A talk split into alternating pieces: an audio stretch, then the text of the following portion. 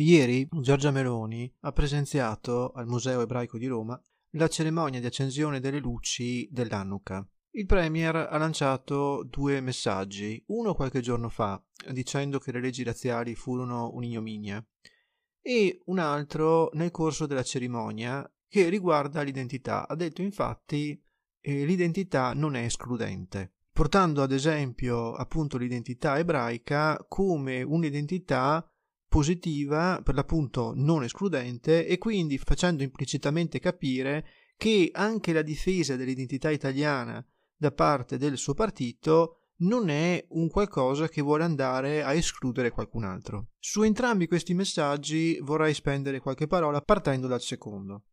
L'identità, c'è poco da dire, è sempre escludente. Quando si assume un'identità, si implica che ci sarà qualcuno che sarà escluso appunto dal perimetro di tale identità. E dal fatto che qualcuno sia escluso al fatto che questo qualcuno diventi un nemico, il passo è breve. Questo credo sia il motivo per cui eh, moltissimi invece si dichiarino anti-identitari ovvero negano cercano di negare il, il valore positivo del, dell'identità. Cioè il fatto che comunque è vero, l'identità può diventare un, una sorgente di ostilità e di conflitto nei confronti di qualcun altro, però allo stesso tempo ha anche qualcosa di positivo al suo interno. Bene, questi moltissimi di cui parlavo prima negano la parte positiva e sottolineano esclusivamente solo la parte negativa. La critica che io mi, mi sento di rivolgere però è, beh, innanzitutto a Giorgia Meloni, nel senso che appunto nel momento in cui si difende un'identità eh, non si può negare che questa identità possa avere appunto questa sorgente di conflitto intrinseca. Bisogna prendersi la responsabilità di questa parte, non soltanto di quella positiva. Però ho anche qualcosa da dire a quelli che negano l'identità. Il, il loro negare Tale identità, infatti, secondo me non fa altro che creare un'altra identità, anche lì con un perimetro ben preciso, con dei confini tra chi è dentro e chi è fuori, tra chi appunto è dentro e quindi viene considerato dei nostri, tra chi è fuori ma viene ignorato, magari viene considerato un alleato, e tra chi è fuori viene invece considerato un nemico. Da escludere da ignorare nel migliore dei casi e da combattere nel, nel peggiore.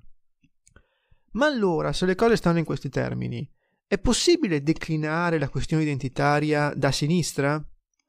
Escludendo appunto l'ipotesi di creare un'identità negativa, cioè una non identità, di negare il valore del, dell'identità?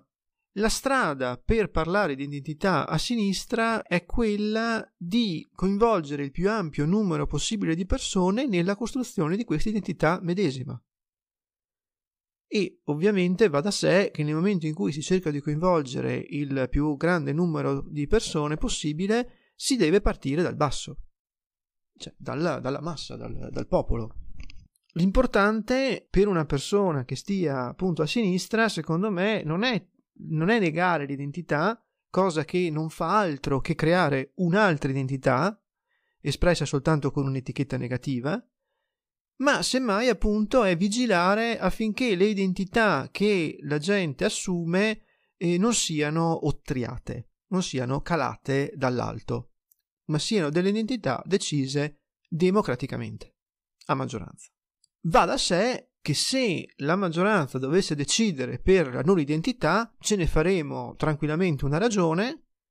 L'importante però è far passare il punto teoretico che appunto anche questa sarebbe comunque un'identità.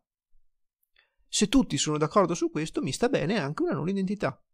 L'importante è mettersi bene d'accordo sui termini e sapere che le conseguenze di una politica identitaria ci sono comunque tutte anche in questo caso. Sulla seconda parte mi dilungherò molto meno e vorrei soltanto dire questo. Va da sé che le leggi razziali siano state un'ignominia. Va da sé che in questo momento a qualsiasi livello nelle istituzioni non c'è nessuna forza che si rifà direttamente o meno all'esperienza fascista. Tuttavia, devo anche dire che il fascismo non ha fatto soltanto le leggi razziali, ha fatto tante altre ignominie, tra cui mi viene in mente subito lo squadrismo, cioè quel movimento formato da squadre paramilitari che dal 1919 al 1924 hanno sostanzialmente ridotto in cenere tutto quello che era stato creato di argine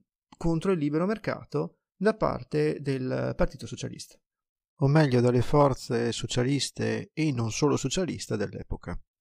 Mi piacerebbe che le istituzioni, non questo o quel partito, le istituzioni, che io tra l'altro vedo come un blocco tetragono di teologie se non identiche molto simili, ricordasse anche questo. Non dico che non lo abbia mai fatto, dico però che dovrebbe farlo soprattutto in questo periodo sarebbe tranquillizzante.